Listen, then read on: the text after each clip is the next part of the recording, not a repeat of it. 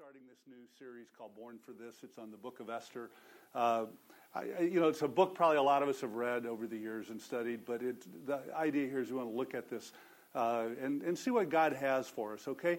Now, uh, have, have, so have any of you ever thought to yourself, whether it's about your work or about a hobby or about some talent, you, you ever heard, you said, man, I was born for this? You ever said that? Or have you ever heard somebody say, you know, man, I was just, I was born for this, right? What, why do people, when, when people say that, what, what do they mean? What do people mean by that? Their passion. It's their passion. Purpose. Purpose. Yeah, yeah. Wait, wait.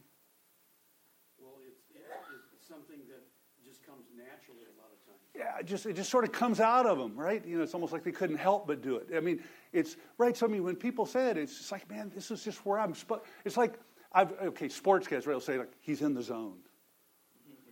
Right, he's in the zone, right? I mean, it's just like it's like it's that moment when it's just firing all all, all cylinders, right? You you know where you that you are, where you're supposed to be, doing what you're supposed to be doing at this moment. Okay. Well, so that's really what this this next few weeks is going to be all about. Okay, it's going to be about you know being born for this. So look, what we want to do then is, and when you think about the book of Esther, I mean, born for this, man. How does a little Jewish girl from an unknown, you know, unknown, not not a you know big name or anything, just this unknown little Jewish girl named Esther, go from being you know a, an unknown person in ancient history who no one would have ever known her name, no one would have ever known anything about her. How does she all of a sudden become queen? Mean that right? I mean that that just doesn't happen. I mean, you know, right? I mean, you know, like how does some unknown, uh, you know, I was thinking about American become a princess. I, I, I guess I guess those things can happen, right?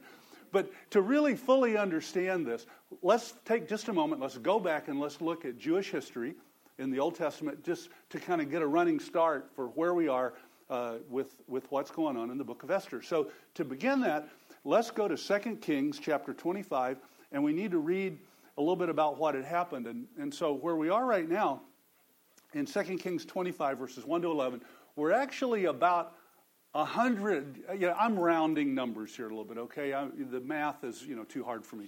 So it's about a hundred years before the time of Esther. Okay? So this is what happens. So uh, 2 Kings 25, starting in verse 1. So it says, In the ninth year of Zedekiah's reign, on the tenth day of the tenth month, Nebuchadnezzar, uh, Nebuchadnezzar, king of Babylon, marched against Jerusalem with his whole army he encamped outside the city and built siege works all around it. The city was kept under siege until the 11th year of King Zedekiah. By the ninth day of the fourth month, the famine in the city had become so severe that there was no food for the people to eat. Then the city wall was broken down, and the whole army fled at night through the gate uh, between the two walls near the king's garden. Though the Babylonians were surrounding the city, they fled toward the Arabah, but the Babylonian army pursued the king and overtook him in the plains of Jericho. All his soldiers were separated from him and scattered, and he was captured.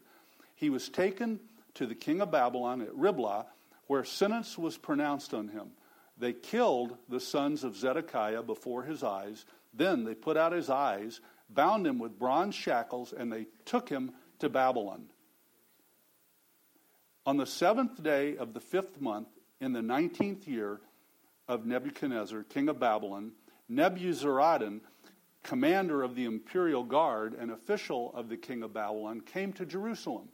He set fire to the temple of the Lord, the royal palace, and all the houses of Jerusalem.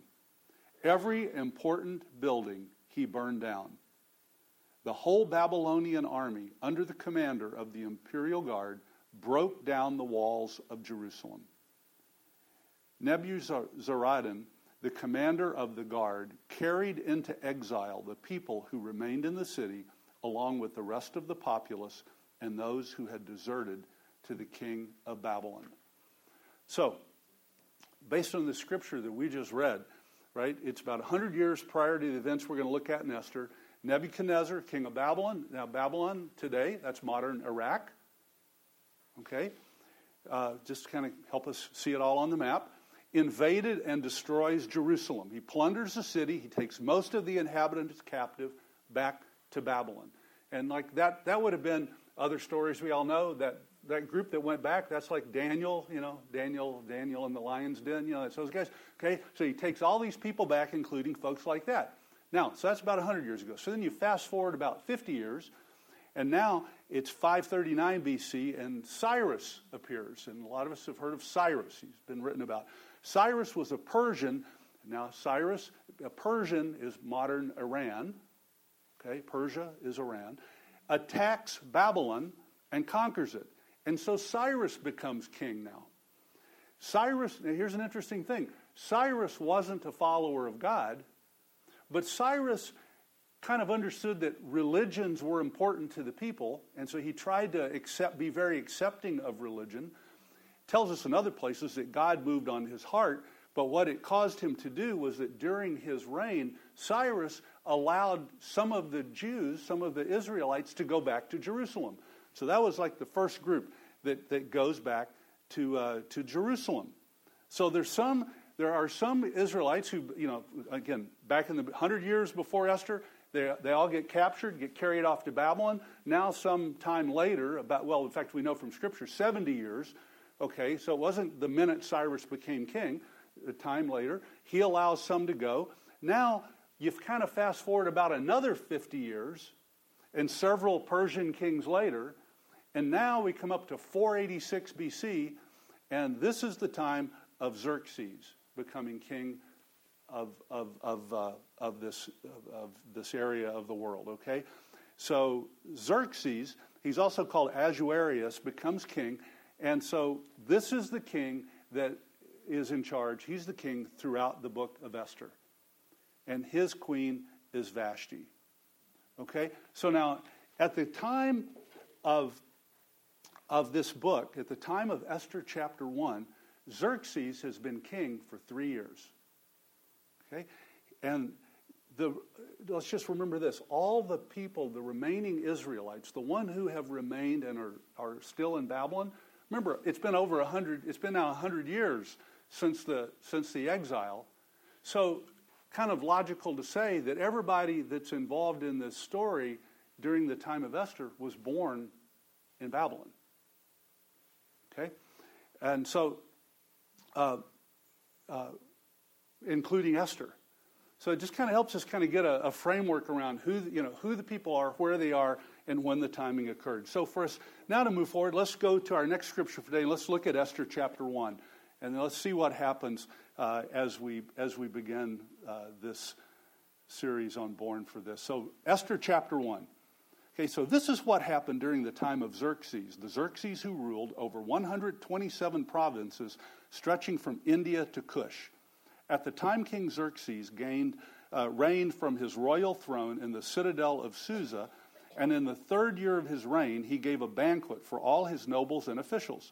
The military leaders of Persia and Media, the princes and the nobles of the provinces were present. For a full 180 days, he displayed the vast wealth of his kingdom, the splendor of his, uh, the splendor of his glory, of, the splendor and glory of his majesty. When these days were over, the king gave a banquet lasting seven days in the enclosed garden of the king's palace for all the people from least to greatest who were with him in the citadel of Susa. The garden had hangings of white and blue linen, fastened with cords of white linen and purple material to silver rings on marble pillars. There were couches of gold and silver on a mosaic pavement of porphyry, marble, mother of pearl, and other costly stones. Wine was served in goblets of gold each one different from the other. And the royal wine was abundant in keeping with the king's liberality. By the king's command, each guest was allowed to drink with no restrictions, for the king instructed the wine stewards to serve each man what he wished. Queen Vashti also gave a banquet for the women in the royal palace of King Xerxes. On the seventh day, when King Xerxes was in high spirits from wine, he commanded the seven eunuchs who served him, uh, Mehuman Biztha, Harbona, Bigtha, Abagtha, Zethar, and Carkas, to bring before him Queen Vashti, wearing her royal crown, in order to display her beauty to the people and the nobles, for she was lovely to look at. But when the attendants delivered the king's command, Queen Vashti refused to come, and the king became furious and burned with anger. Since it was customary for the king to consult experts in matters of law and justice, he spoke with the wise men who understood the times and were closest to the king uh, Karshena, Sethar, Ad- Admatha, uh, Tarshish, Meres, Marsena, and uh, Miku, uh, Memucan. The seven nobles of Persia and Media who had special access to the king and were highest in the kingdom. According to the law, what must be done to Queen Vashti? He asked. She has not obeyed the command of King Xerxes that the eunuchs have taken to her. Then Memucan replied in the presence of the king and the nobles Queen Vashti has done wrong, not only against the king, but against all the nobles and the people of all the provinces of King Xerxes. For the queen's conduct will become known to all the women. So they will despise their husbands and say, King Xerxes commanded Queen Vashti to be, to be brought before him, but she would not come. This very day, the Persian and Median women of the nobility who have heard about the queen's conduct will respond to all the king's nobles in the same way. There will be no end of disrespect and discord. Therefore, if it pleases the king, let him issue a royal decree, and let it be written in the law of Persia and Media, which cannot be repealed, that Vashti is never again to enter the presence of King Xerxes. Also, let the king give her royal position to someone who is better than she. Then, when the king's edict is proclaimed throughout all his vast realm, all the women will respect their husbands from least to greatest. The king and his nobles were pleased with this advice so he did as Memucan proposed. He sent dispatches to all parts of the kingdom, to each province in its own script, and to each people in their own language, proclaiming that every man should be ruler over his own household using his native tongue. All right, let's just take a quick recap of what we read. So, based on what we just read, well, first of all, I want to ask you a question. Based on what we just read, make some observations about Xerxes. What kind of guy is he? He likes to party. This is a guy that apparently knows how to throw, throw a party and keep it going, right? Okay, so yeah, let's just kind of walk through what we read in Esther. Okay, so in verse 4, it says they had this first event, it lasted 180 days. Wow. Okay, so you know, you kind of think, well, what did they do for 180 days? Well, I guess obviously they don't give us all the detail, but you kind of think about remember when the Super Bowl was here? Yeah, and you know, so like all over the Twin Cities, there's events and there's you know there's concerts and there's displays and you know they got the NFL experience. You know they got all these different things going on. Or for some of us that are uh, old enough to remember, like a World's Fair. You know, I mean, a big thing all over, but exhibits. Well, I mean, you got to think about if if they bring the guy's got 127 provinces ruler over over all of these people from all these provinces, like the leading people, come, and there's this, this exhibition for 180 days. You can imagine what he's had. He's had them bring the best things from all of those areas. I mean, whether it's animals, you know, elephants, and, you know, elephants to display, or technology, or products, or produce. But it's got to be something to keep everybody interested and hanging around for 180 days. That's six months. So he's put on this big thing that's gone on for six months, displaying, it says, his vast wealth. Okay? Now, at the end of that 180 days, he holds a banquet for a smaller group of people because instead of this, because this thing with 180 days had to have been over a, a large area. Now, he's he, inside, it says inside this enclosed garden, he holds a banquet that lasts seven days for those who are in the citadel with him. Now, because of what it says a little later about Vashti, what we can understand is this was for the men. The men were at a banquet that lasted seven days in the enclosed garden.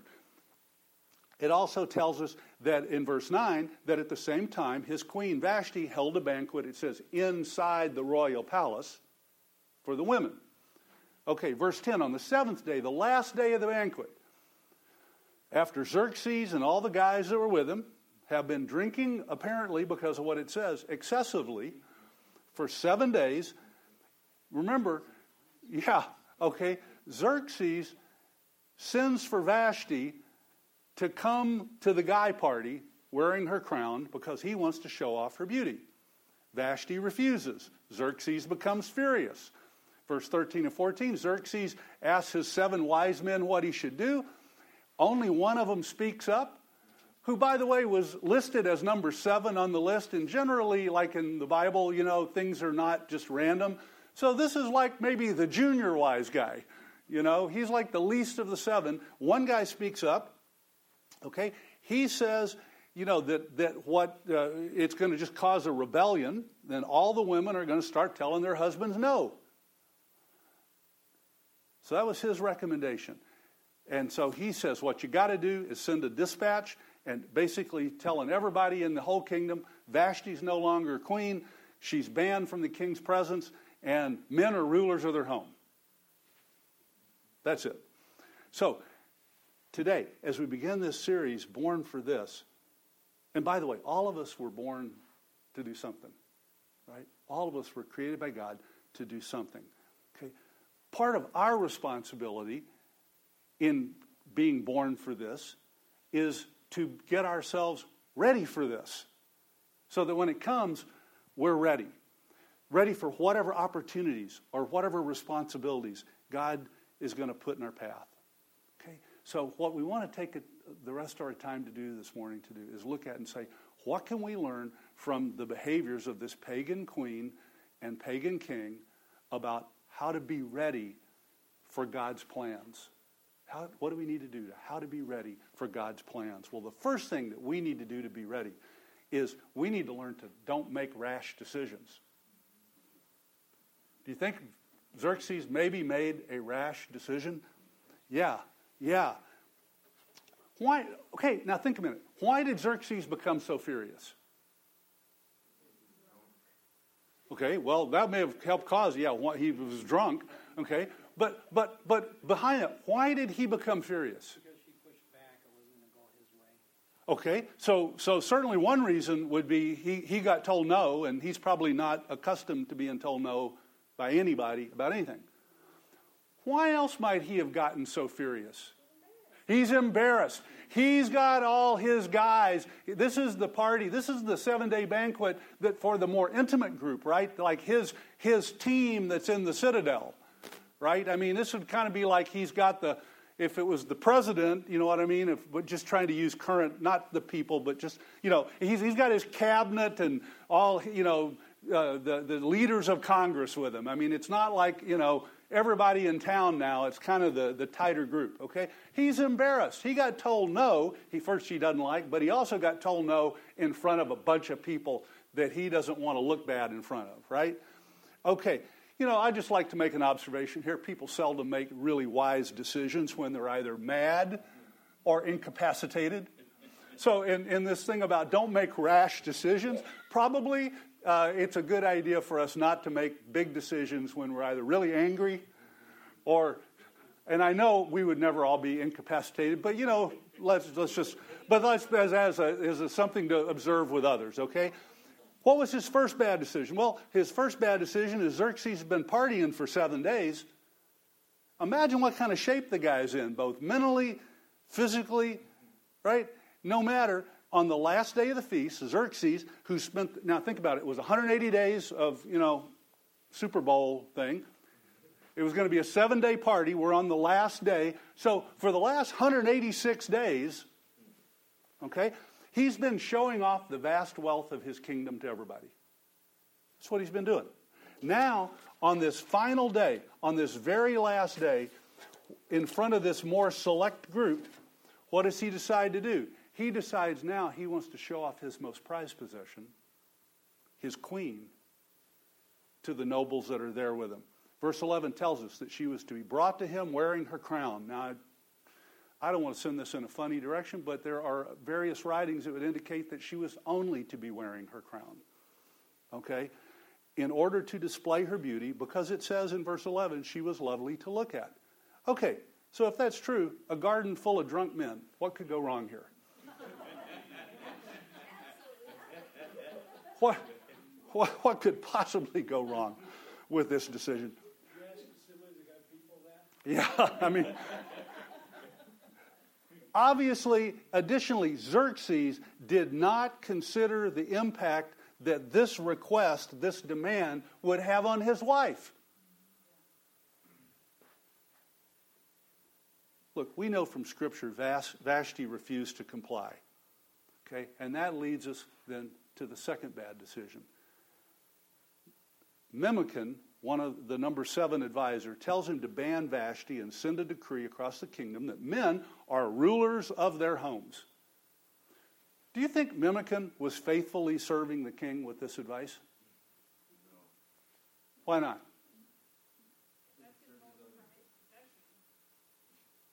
Yeah? What do you think? What do you think? What do you think might have been in his mind when he gives him that advice? So, yeah, yeah. Do you, do you, think there's any chance that when, when he saw this, that Memucan thinks thinks he's got like an axe to grind with his wife? You know, okay, and and and he's looking for a way to solve his own personal problem, maybe. I mean, whatever it is, right? It's interesting to understand the king had seven counselors. Only one of them spoke, and he was listed as number seven in the priority list. It doesn't say that any of the rest of them said a word. Okay? But we know this we know that Xerxes went along with his advice. Look, Bible talks pretty extensively about this. We should always seek wise counsel. First, from God. Second, from trusted, godly counselors and advisors. Proverbs 11:14 tells us for lack of guidance a nation falls, but victory is won through many advisors. It doesn't say one one advisor, through many advisors. Proverbs 12:15 the way of a fool seems right to him, but the wise listen to advice. And Proverbs 15:22 says plans fail for lack of counsel, but with many advisors they succeed. The scripture is really clear. It repeats it many times. It's we should all of us in our lives in order to not make rash, foolish, bad decisions when when it, when the path forward is not clear and we want we should first seek God, but then we should seek wise counsel. But it's multiple voices and that, that wise counsel should actually be confirming what God has told you. If it's not, if it's different than what God has revealed to you as you seek Him, then you need to go back and seek God some more to confirm. Okay? Xerxes listened to one advisor, not many. Xerxes didn't ask the rest if they agreed. And Xerxes certainly didn't require, inquire of God. As followers of Jesus, we need to be careful who we listen to we need to be careful who we listen to because not everybody is trying to help us. Not everybody's trying to help us. Some people will tell you to take action in a way that is not necessarily best for you, but it serves their purposes. Serves their purposes. So we want to begin with prayer, asking God what to do, and godly counsel should actually confirm what God has already spoken to us. Second thing we need to do in order to be ready is we need to stand strong in the face of ungodly opposition. We just discussed that Xerxes made a bad request, an improper request of Vashti. And her response actually revealed that she was more, well, first of all, it reveals she wasn't drunk or hungover because she had her faculties to think clearly. And it actually reveals that she was probably more honorable than her husband because she knew well enough that this was a bad idea and that she shouldn't come. However, and you think about this, no matter how right it may have been, her denial infuriate, infuriated Xerxes, and her decision, while proper, came at a price. Came at a price. Vashti's refusal and the subsequent fallout from it led to a decree being sent to all the kingdom commanding women to be obedient to their husbands. All right, here's a good question for the group. So, can you legislate respect?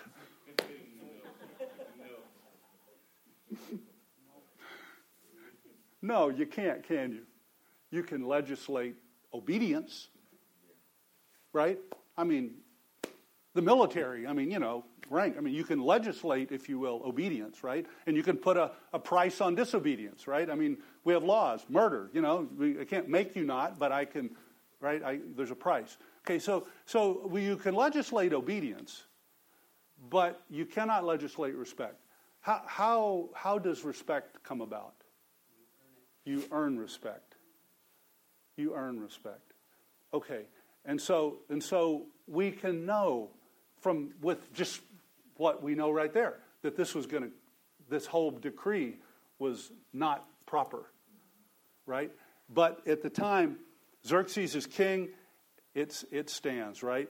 Look, as followers of Jesus, if we're going to stand in the face of ungodly opposition, then we need to know how to prepare for that. Because Vashti, even though she wasn't a follower, she stood in the face of, of, of, of bad of opposition. It did, it did cost a price, okay? But what we need to understand in our normal daily life, because very seldom do our, our, our needs to stand firm cost us the same as it did for Vashti. But what we need to understand is like what it tells us in Proverbs 15:1 that a gentle answer turns away wrath but harsh words stir up anger. When we face opposition, the first thing we ought to do, after we've prayed about it, is we need to give a gentle answer because it's easy to stir up a fight with, with harsh words. It's easy to stir up anger. Philippians 4 6 even tells us, it says, Don't be anxious about anything, but in every situation, by prayer and petition and with thanksgiving, present your request to God. And the peace of God, which transcends all understanding, will guard your hearts and minds in Christ Jesus if we, if we trust it to God, He can bring peace into our hearts even as we stand firm. And finally, since we know that the enemy's constantly on the prowl and he's looking for ways to harm us, what we should do every day, and we've talked about this so many times, is start our day by putting on the armor of God. That will allow us to stand firm in front of, of ungodly opposition. Ephesians 6, 8 through 10. I won't read it all, but you know it's putting on the armor of God. It's so that we can take our stand we use to stand against ungodly opposition. Putting on the armor of God allows us to take our stand against the devil's schemes. Because we need the belt of truth. We need the breastplate of righteousness, our feet fitted with the readiness that comes from the gospel of peace, the shield of faith, the helmet of salvation, the sword of the Spirit, in prayer. Those are the, the tools that God has given us to, uh, to equip us and enable us to stand. To stand. So finally, the third thing that we need to do to be ready, to be ready for the things that God has for us, is we need to be patient. And we need to understand and trust that God's plans will be revealed at the proper time. What He has for us to do. God, God is working in your story and in mine, even when we don't see it. That never means He's not working. Vashti's demand, uh, excuse me, Xerxes' demand of Vashti was inappropriate and it was dishonoring to his wife. But God still used this poor decision to set other changes in motion. Vashti's exile, it wasn't deserved. But it opened the door for a new queen to be installed. The good news for us is that God was able to redeem even the bad decisions and the wrong choices of a pagan king and use them to accomplish his will and his plan for his people. So, as followers of Jesus, what should we do while we're waiting on God? Well, Psalm 46:10 says, "Be still. Be still and know that I'm God. I will be exalted among the nations." We need to recognize Ecclesiastes 3:1 that says there is a time for everything and a season for every activity under the heavens. Sometimes the reason what we're born for hasn't happened yet is its time has not yet come. We get impatient. Even Jesus, there was a, it, that, that was true of him. Galatians 4 4 says that, but when the time set had fully come, God sent his son. It, it came in the fullness of time when all things had been brought together. So there is a time for everything in our lives. And God has a timing, and we need to be patient and wait for Him to set it and make us, and then show us, and we move forward. And finally, we should walk in confidence because Ephesians 2:10 declares that you are God's handiwork, created in Christ Jesus to do good works, which God prepared in advance for you to do. So we know that there is something for us. We know we were created to do those things. So, what do we do in the meantime? Well, we keep growing spiritually, walking out our faith, doing the things each day that God puts in front of us every day of our lives. God puts something in your path for you to do that day, every day. It may seem trivial, it may seem minor to you, but if God puts it there, it's, it's a chance for you to be faithful. Faithful in little, faithful in much. We pick it up, we do it, and we move on to the next thing. And in God's time, all will be revealed because in Romans 8:28 it says we know that in all things God works for the good of those who love him and who've been called according to his purpose. So don't worry, you were born for this. You were born for this and you can do it. Would you stand with me and let's pray together as we get ready to close. Today, um, if you're waiting, if you're still waiting for what God has for you,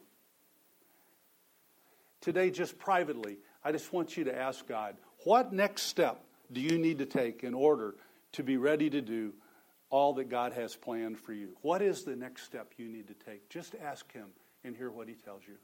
Just a moment of silent prayer.